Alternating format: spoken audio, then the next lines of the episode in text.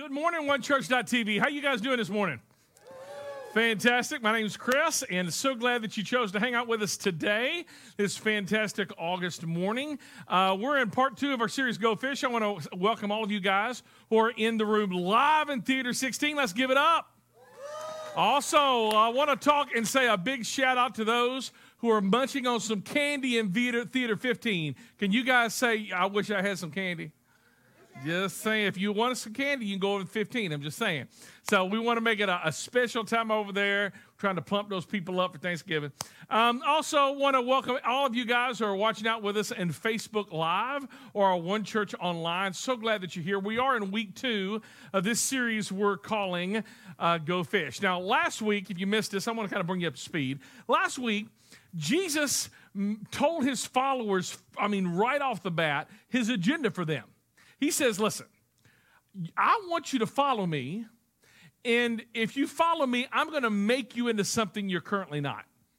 And I don't know about you, but if I was like, you know, there, like, you know, in, like in person, I'd like, Jesus, will you make me, you know, more holy, more self disciplined, a better dad, a better husband, make me a better boss, uh, make me more self disciplined, uh, make me richer, make me skinnier, make me whatever it is, right? I mean, I, there's a lot of things I would tell Jesus that I would want him to make me. But Jesus said to his followers 2,000 years ago, and he says to his followers today, living here in 2018, he says, I want you to follow me. And when you follow me, I'm going to make you fishers of men. To which they said, What does that even mean? I mean, to be a fisher of men? I mean, what does that even look like practically? You know, see, here's the, here's the, if I could just be real with you guys, the reason why they followed Jesus was because of selfish motives. They, Jesus took them on a fishing trip and he filled their boats with fish and he said, Hey, I wanna, I wanna follow you. The reason why I became a Christian is because someone once told me hell is hot and hell is not a good place. And if you uh, accept Jesus in your heart, then you will go to heaven. And I'm like, uh, sign me up, right? I mean, for others of you, if you're a Christian, the reason why you became a Christian wasn't because so that you could be a fisher of people. The reason why you became a Christian is because you were struggling with some stuff. Your life was a hot mess. Uh, maybe you had some addictions. You had a relationship that was turning south. Uh, financially, things were going uh, more down than up. Things were not going well. So you're like, God, I need some purpose in my life. You ask Him to come into your life, and guess what? Jesus does come into our life, and He makes us better and make us better life. We're, that's so awesome. But you need to hear this that Jesus does show up and He makes us better at life, but His main goal is He wants to make you something you're currently not. He wants to make you to be a fisher of men. And if I could just kind of spend some time on what that looks like, that means I'm going to help you bring some people to me. I'm going to use you because I want you to open your mouth and I want you to be able to talk about me out loud, even though it may be politically incorrect or even uncomfortable. But I'm going to lead you to a place where you are fishing for people. You see, Jesus says the reason why I called you into my family is not just to make you better or purer or holier or more religious. Yeah, all that stuff may happen, but I want you to be a fisher of men. Now, again, again, the reason why we struggle with that is nobody signed up to be a fisher of men. We, I mean, think about this. When we think of that, we think of like telling other people that their beliefs are wrong and if you're a non Christian, you're not a Christian here, that, this is the reason why maybe you don't like Christians and you don't like church. So glad that you're here today because we're going to talk about, we're going to be answering the question why should we fish in the first place? Why should we fish? Because honestly, for all of us, why should we bother in changing their beliefs? Why can't we just let everybody believe what they want to believe in whatever religion you are? And, you know, because all religions kind of, our culture thinks will lead to the same place and God can just kind of sort it out in the end. And why bother people by what you believe? And today, we are going to answer that question why fish? Now, again, if you're a Christian and you generally just kind of keep your religious and Christian beliefs to yourself, I'm so glad that you're here because you need to hear this. To follow is to fish. To follow is to fish. Jesus desires to make you a fisher of men, not just a prayer of prayers or a, or a tender of a service. Now, if you're not a Christian, I'm so glad that you're here because you've been kind of looking at this thing. Why do people always pushing their beliefs on me and changing, you know, calling me this or calling me that, and that my belief is wrong? And I'm so glad that you're here today because today I'm praying that I can communicate clearly enough so that you can understand that today you're going to answer that question why? Why should we fish? And we're going to look at an incident uh, of the two of the guys that we looked at last week. We looked at Andrew, Peter, James, and John. And today we're going to be looking at Peter and John. But we're going to fast forward in their story. You see, we saw them last week at the very beginning of Jesus' ministry and we're going to catch up with him today.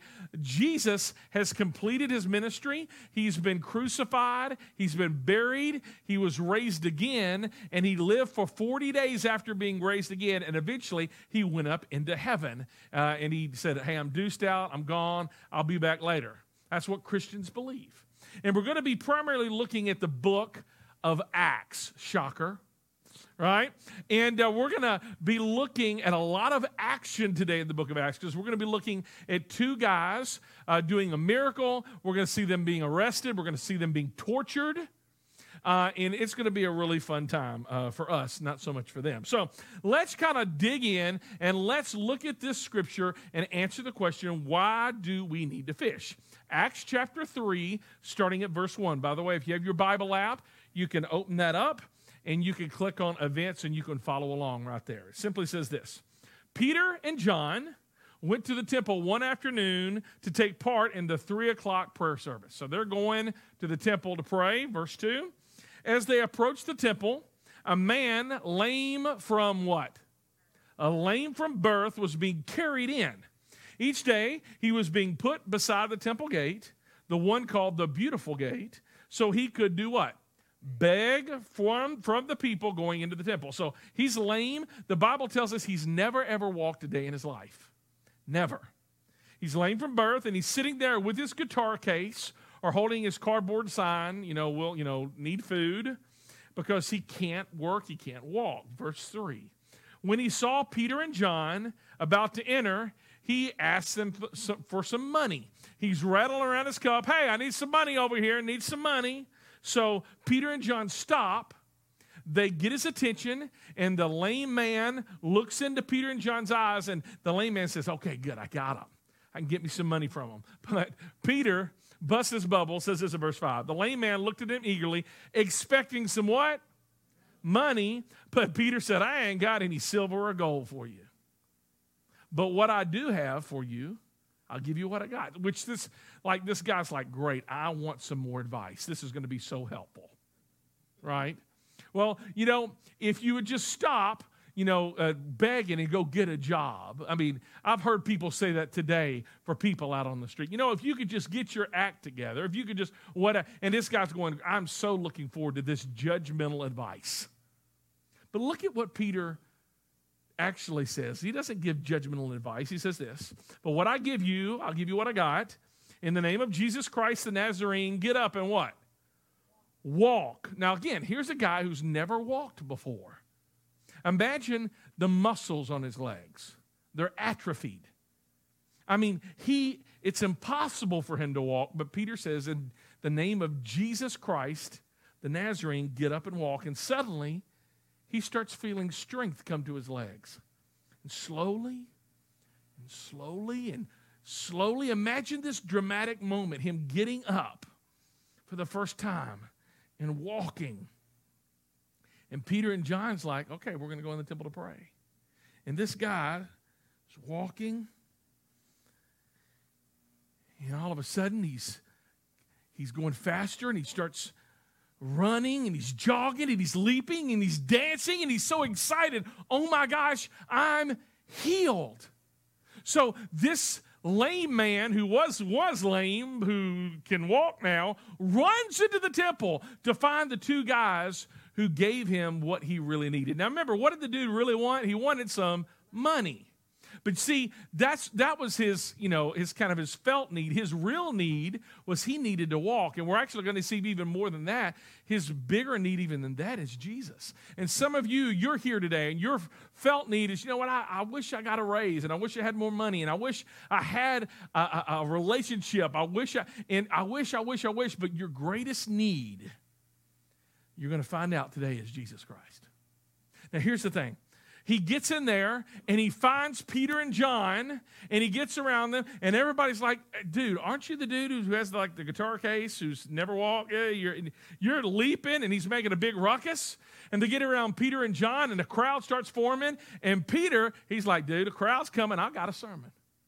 So he starts preaching. He has everybody's undivided attention, and the leaders of the temple, the leaders of the Jewish faith, are all surrounding them. Are going, look at these troublemakers. I mean, they are here in the temple. Where, where the Jewish religion is at, and they're talking about Jesus. It would be like me going to Mecca talking about Jesus. It would be very offensive. So these religious Judaizers, they arrest Peter and John. They throw them in jail, and it's late in the day. Three o'clock was a prayer meeting. So, like, we're going to deal with you tomorrow morning. So, next day comes, all the religious leaders gather, all these religious hot shots together. They're bringing Peter and John, and they want to say, Now, tell us what this is all about. So, Peter preaches another little mini sermon we're going to look at in just a minute. All these guys are, bef- are befuddled, they don't know what to do because they send Peter and John and they have this little meeting and they say to each other, Hey, what are we going to do with these guys? They're continuing to talk about this dead Nazarene Jesus, and they decide, look, here's what we're going to do. We're going to warn them. We're going to say, you need to shut up. You need to be quiet about this Jesus person. So they call Peter and John back in, and that's where we're going to pick up the story. Verse 18. So they called the apostles back in and commanded them, look at this, never again to speak and teach in the name of Jesus. By the way, this is the message of our culture today, isn't it? You know what? I don't care if you believe it. Just don't say it out loud. Your mama told you, don't, when you're at a party, don't talk about politics and what? Religion, exactly right. And today we're going to find out that your mama's wrong. Right on, don't bring up Trump, dear Lord. Don't talk about politics, but definitely this is more than just religion. And this is what we're going to talk about. This is the message of our culture. You know what? You're a school teacher, okay? You can, ha- you can have a faith inside of you. Don't speak about Jesus. Don't talk about, you, oh, you're at the game, you're at the high school football game.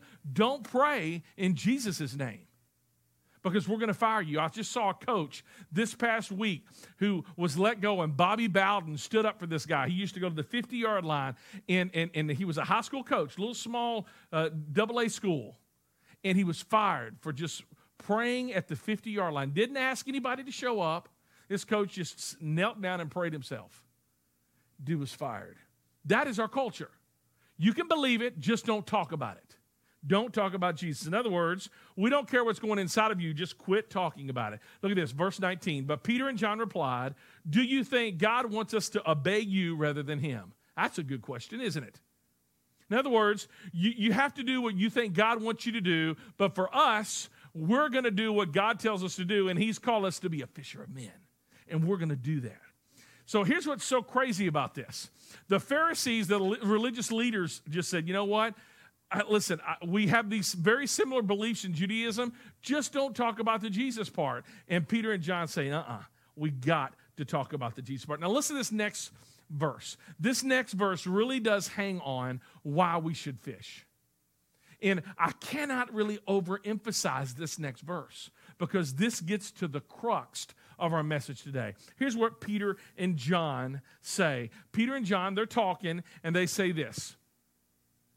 Um, this is verse 20. We cannot stop telling about everything that we believe. Is that what it says? Is that what it says? No. This is very important. Peter and John couldn't shut up, not because they had a different belief system. This wasn't your theology versus my theology. This wasn't, you know, your religious book versus my religious book. This was like, I think God is like, and oh, by the way, you think God is like, and everybody has the same beliefs, and we're all inclusive, and let's just hold hands and sing kumbaya. This isn't like a debate or, or, an opinion. This isn't a debate about ethics or morality. This isn't a debate about theology or doctrine or philosophy. This was what it says. We cannot stop telling everything that we have, what does it say, church? Seen and heard. You see, we've seen something. We didn't go off in the corner and say, hey, let's invent this little thing and listen, uh, you know, we were tired of reading the Old Testament, let's create new stories. No, no, no. This isn't, hey, we made this up. This isn't a new belief system. We're not even talking about belief or theology. That's head stuff. I'm, I'm, what we're talking about is eye stuff and ear stuff. We have seen something and we have heard something. Something happened, listen to me, in history. Something happened in this very city six weeks ago. It wasn't ancient history, it happened six weeks ago. And you're telling us to not talk about what we've seen and what we've heard? We're not simply espousing a new theology. Something happened. How can we not talk about something that's happened? And uh, all of a sudden, the religious is like, we're kind of talking about apples and oranges here. We're trying to get them to not espouse a belief system. But this isn't a belief system that they're even talking about. They've actually seen something and they've heard something. Something actually happened. All we know, we're not going to debate how it all fits together and how this and that, and should this book even be in the Bible. And uh, well, I don't know all that stuff. But here's what I do know I've seen something and I've heard something. Here's our big, big idea today that Christianity is not, what does it say? A belief system. You see, some of you, you're, you, you maybe you've never grown up in church and you think Christianity is just another way of kind of doing, living your life and being good and all this stuff. It's a belief system. I can tell you, you are wrong. Christianity is not a belief system, it's an event that happened in history. You see, Christian, Christianity is not simply a theology or a philosophy or morality or a set of ethics or values. Christianity is something that's grounded and founded in history. It's not about a belief system, it's, it's an, about an event. It's not even about a book. I'm going to talk about that in just a sec. Some of you, you're very hesitant about telling people about Jesus, and we're going to look at next week. It's the reason because we're afraid. And that's okay. I've been fearful as well. But here's the reason why we're afraid. We think, you know what? If they what if they ask me a question I can't answer? What if they say something I can't refute? What if they have some argument that I've never heard of? And we think about that talking about Jesus is like taking a class in comparative religions. And I can tell you it's not. It's not about a belief system, it's about something that you have seen and something that you have heard. Now, listen to this sharing about Jesus and being a fisherman is not so much about knowledge, having enough knowledge to refute the skeptics. That's not it at all. And that wasn't their point. Here was their point Christians believe something happened. Christians believe that something happened, look at this, in history. Christians believe that there was an event in history that was so huge you could not ignore. It literally split time into BC and AD. We can't explain it. We can't put it all together. We can't chart it. There's a lot of skeptics. You know what? God still got a lot of questions. Don't know how it's all going to fit together. But I can tell you, I've seen something and I've heard something. This isn't my belief system versus yours. We've seen it, we've heard it. Now, here's the question What did they see and what did they hear? Let me ask it a different way. What did they see in here that was so huge that would cause them to risk their very life itself? What did they see in here that was so massive that they were willing to be arrested for it? What did they see and what did they hear that was so huge that, listen to this, out of the 12 disciples, 11 of them were killed for their beliefs and their faith. What did they see? What did they hear that caused them to say, you know what, I ain't changing. Not a belief system. I'm not changing what I'm telling you I've seen and I've heard. You see, that's the question. What did they see? What did they hear? And the answer is found in Peter's little sermon to the religious leaders after they were arrested. So he's there, he's, give, he's talking to the religious leaders. Acts 4 5 says this. The next day, the council of in next day, the council of all the rulers and elders and the teachers of the religious law met in Jerusalem. So Peter and James are there. Annas the high priest was there. Let me talk about that. Annas the high priest. What the high priest was, was the, the one person, one day out of the year, who could go into the Holy of Holies and be next to the Ark of the Covenant. By the way, how many of y'all have seen that very godly spiritual movie, Raiders of the Lost Ark, right? Great movie, just saying. Um, and did you know that there really was an Ark of the Covenant, and if you touched it, you died? You see, you just thought that was like Steven Spielberg just making something up. It wasn't, it was true. And you see, Annas, he was the one guy who could come in one day out of one year and actually uh, just show up at the Ark of the Covenant. And like that was kind of the physical manifestation of God's presence. I mean, Annas was as close as you could get to God in that religious system.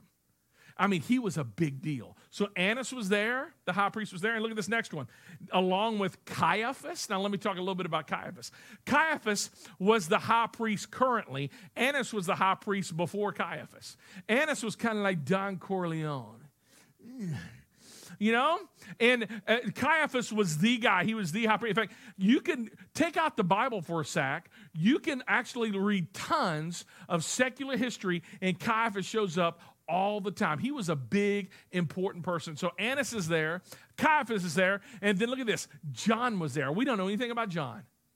This is not John and Peter. This is another John. And Alexander, don't know anything about Alexander, but in that day, it's like, oh, Annas and Caiaphas and John and Alexander were all in the same room? Oh my gosh, right? And all of these, look at this. Look what happens here. They are all there and they began to question them. And here's their issue, verse 7 says this. By the, they brought him the two disciples and they demanded, By what power and whose name have you done this? And here's the thing they can't deny that something has happened. They got this dude who was lame going, Wee, right? He's all like running around and doing laps, right? I mean, he's having a great time. They can't deny that something's happened. And they realized that, hey, what mojo, what magic, what have you done this? How have you, have you made this happen? They weren't denying that something happened. And then verse 8 says this Then Peter, filled with the Holy Spirit, said to them, and here where he's starting to do his fisher of men thing, rulers and elders of our people. Are we being questioned today because we've done a good deed for a crippled man? That's kind of like a kidney punch right there. Really, you're going to arrest us for helping somebody out? That's kind of down low, right? Do you want to know how he was healed? That's the question they're wanting to know. Let me clearly state to all of you and to all the people of Israel that he was healed, look at this, by the powerful name of who? Jesus Christ the Nazarene. Let's break that up just a few because some of y'all, y'all think that Jesus Christ, that Christ is his last name, right? You hit your thumb, Jesus Christ, right? And you, th- uh, you, you, that's his last name. It's like Chris Edmondson, Jesus Christ. That's not his last name. Jesus, the Christ, the Christ is the Greek version of the Hebrew word Messiah, which simply just means king. When he says Jesus Christ the Nazarene, he's saying Jesus is the king, and by the way, he's from Nazareth. And when he said, when they, Peter said Jesus Christ the Nazarene, I think all of them kind of winced a little. Let me tell you the reason why. It's because they knew him. Six weeks earlier, they had him killed. You see, six weeks earlier, he was getting all the spotlight and and nobody was listening to the religious leaders. They were only following Jesus. So, you know what? We're going to bribe some people, and they're going to lie about Jesus, and we're going to take care of this guy. And that's exactly what they did. They broke their own rules to get this guy killed. So Peter and when Peter says Jesus Christ the Nazarene, they know exactly who he's talking about. It was only six weeks ago. He was healed by the powerful name of Jesus Christ the Nazarene. Look at this the man whom you crucified, but whom God raised from the dead.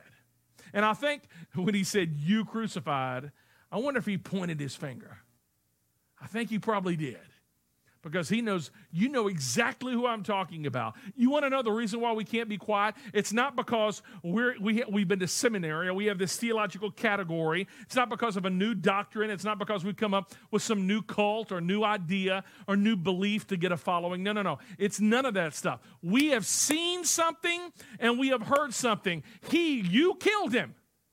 You killed him, and we saw him rise from the dead. By the way, y'all got you guys remember you were there.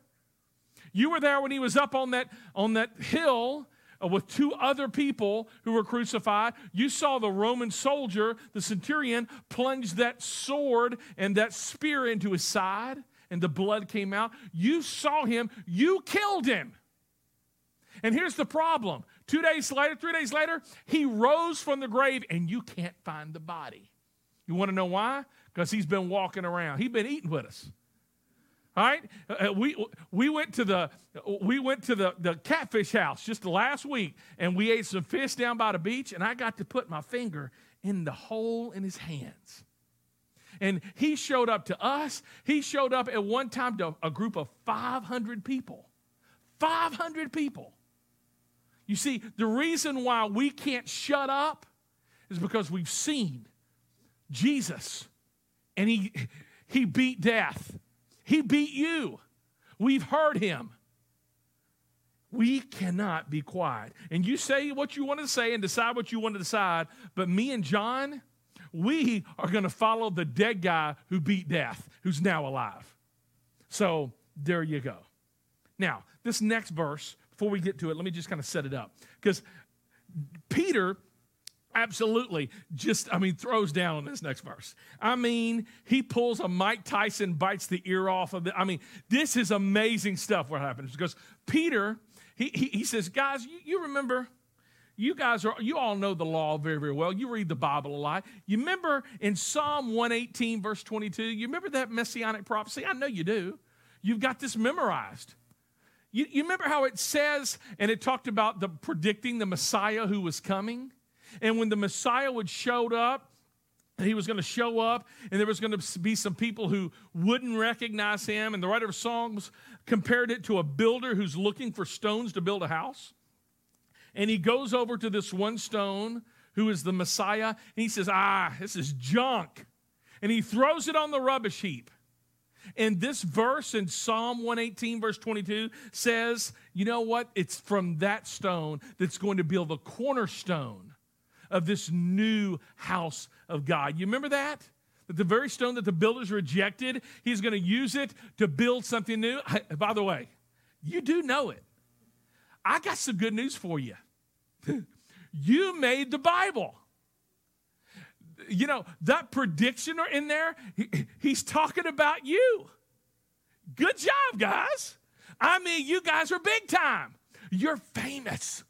By the way, Caiaphas, there's going to be a lot of people that nobody ever remembers high priest. They're always going to remember you because you jacked it up.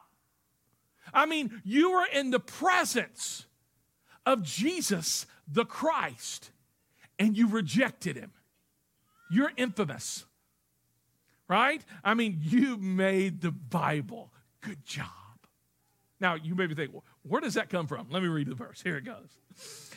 For Jesus is the one referred to in the scriptures where it says, here it is, Psalm 118, verse 22, the stone that you builders rejected has now become the what?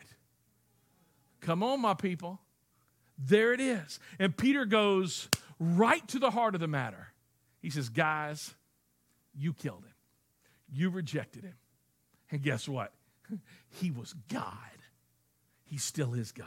And then he goes to this. This is it, verse 12. There is, what's the word? I'm sorry, I didn't, I can't hear all y'all. There is what?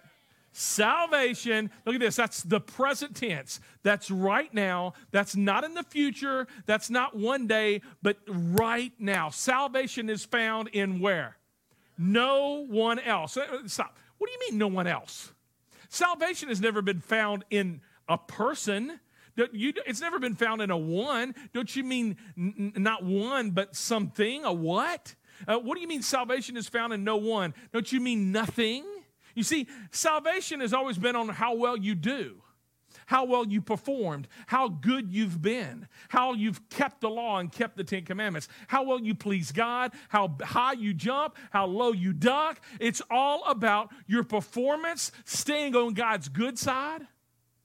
What do you mean found in no one else? Salvation is about what we do. But he says this there is salvation in no one else, for God has given no other name under heaven by which we must be saved. No other name. Not a code of conduct, not a list of rules, not another commandment, not performance. There is no other name in heaven. Given in the Greek, it's the perfect tense, which means it was given once and for all and will never be repeated. Given to men by which we will be saved. And these guys are like, listen, we don't have it all together. I can't tell you how it all fits, but here's what I do know I've seen something and I've heard something. And you know what? Some of you are like, you think of Christianity about a book. And the thing is, you go to college and some professor says, well, this, this contradicts something here and you really can't trust this. And you're gonna... Let me tell you, our salvation doesn't come from a book, people.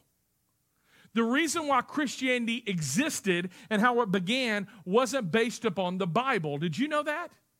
It was based upon an event that happened in history. Let me ask you a quick question. When Peter and John, in this moment, do you want to know how many books of the New Testament had been written up to this point?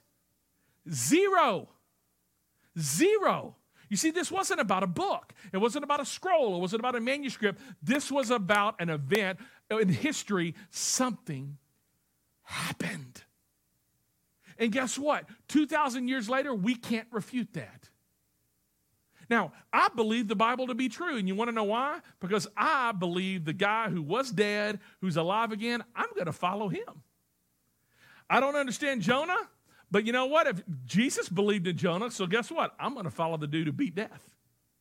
So I believe the Bible to be true because Jesus rose again from the grave, and no one can refute that. They haven't in the past 2,000 years. Now, look at this. Their response is wonderful, the religious people. They don't know what to do. So, verse 13, they say this The members of the council were amazed when they saw the boldness of Peter and John, for they could see that they were, look at this, unschooled, ordinary men with no special training. By the way, the Greek word for unschooled, I can't even make this up. It's where we get our word ignoramus. Ignorant. They were ignorant. Or as my mama said, they were ignorant. Right? They were unschooled, ordinary men with no special training in the scriptures but look at this. They also recognized them as men who had been with Jesus. You want to know why we have to fish? Listen, this is so important. We have to fish because the message of salvation is not an intuitive message. What I mean by that is no one's ever going to come to the message of salvation on their own. You're never going to go under a tree and just kind of meditate and realize, oh, yeah. Why? Is because the message of salvation is found in the name of something and something that happened in history. And guess what? You don't know history unless somebody tells you. That's the reason why we have to talk about it. You'll never know it or figure it out unless somebody tells you. Uh, let me throw these verses up on the screen. Paul said it this way Everyone who calls upon the name of the Lord will be saved. Everyone, you know what that means? Everyone. There's not one person here or living on this earth who, if they call upon God's name, they will be saved. But look at this next verse. But, everybody say, but. One of these days, I'm going to preach a sermon called Butts of the Bible. It's going to be a good one, maybe a stinky one. All right, but, I, I lost my place. Right, but uh, how can they call upon him to save them unless they, what? Believe. And how can they believe if they haven't heard. And how can they hear unless somebody? That's it. That's the answer of why we fish. Why?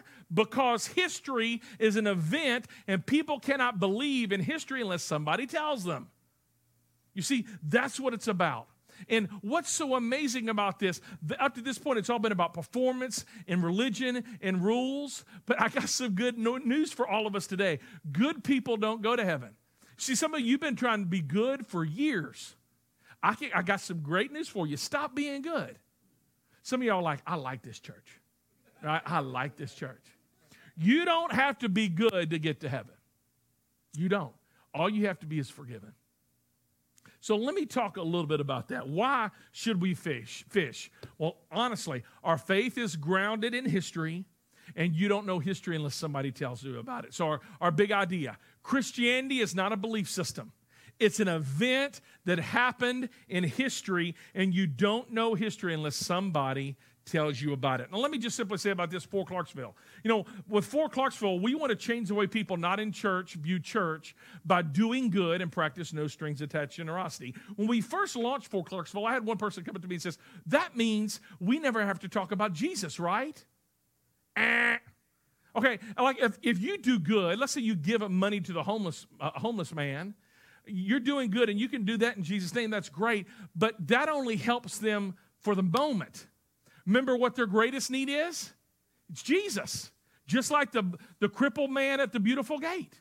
He needed, he thought he just needed some money. And what he realized is he really needed to walk, but really the biggest need in his life is he needed Jesus to heal him. And some of you, the reason why we do for Clarksville is so that we can do good, so that we can earn the right to be heard, so, we, so that we can tell them about Jesus. That's the reason why we do it. So I want to close today, and I simply want to say some of you are here. This sermon series is really, really more for Christians to encourage us that we need to be fishers of men. But I would, I don't want to get too far into this message and just assume that everybody's done that. Because some of you are here today for the very first time, you realize, ah, I get it.